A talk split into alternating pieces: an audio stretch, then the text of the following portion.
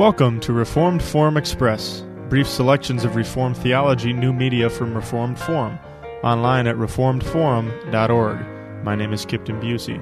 Today's clip is from Christ the Center, episode number 52, with Vern Poythress about redeeming science. One thing you speak about um, initially is the divine attributes, and and you talk about why scientists should believe in God. How do the divine attributes, as Orthodox Christians know them, how does an Orthodox doctrine of God really provide the necessary foundation for doing science?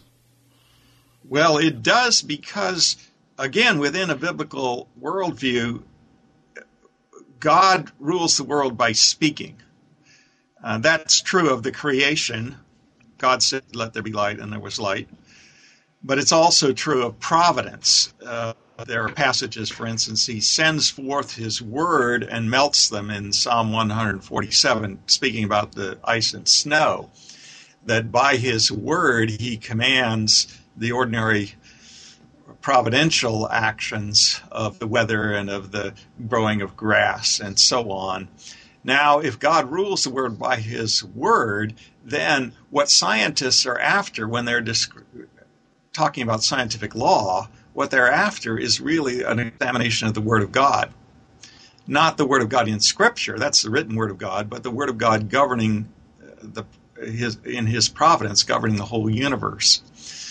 And uh, the word of God, whether it's in scripture or whether it's uh, the word of providence, is what God says and therefore has divine attributes. So actually, scientists presuppose that many of them don't realize it consciously, but they presuppose that scientific law that they're investigating and trying to discover has the attributes that are associated with the God of the Bible. Could you give an example of that for us? Uh, just as we, you give some examples in your first chapter about uh, assumptions. You even make reference, I think, to Greg Bahnsen's dissertation on self deception, of how there's these second order commitments that don't align with the first order commitments of scientists. Could you give us a, an example from a scientific discipline where, where that's the case? Well, let's take uh, Newton's law of gravitation. Uh, just pull that out of the air, and uh, we all expect that gravity will work. And you expose yourself to death if you jump off a high building and think that you can violate the law of gravity. So that that law is there, and uh, scientists who think more rigorously about it believe that it is there in all places and all times. A law that would change would actually not be the deepest law, but you'd look for an explanation for the what generates the changes. So scientists uh, show by the way they investigate the world that they believe that the laws that they're after, both the laws they've already discovered and those to be discovered, are true of all times and all places. Well, those two attributes are attributes of God the classical terminology is omnipresence, all places, and eternality, all times.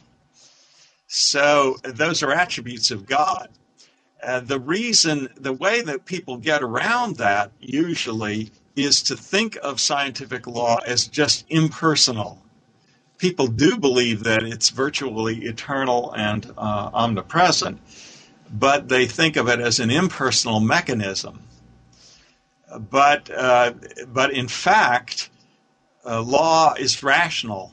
And you see, the early scientists, they were motivated by that. They thought we can understand something of the mind of God because our minds uh, are created with a rationality that's the image of God's rationality. We have a hope of understanding the way in which God governs the world. Without that conviction that human persons are related to the rationality of the divine person, there's no reason, there's no grounding for confidence that you could understand a law if it exists or that it would be rational.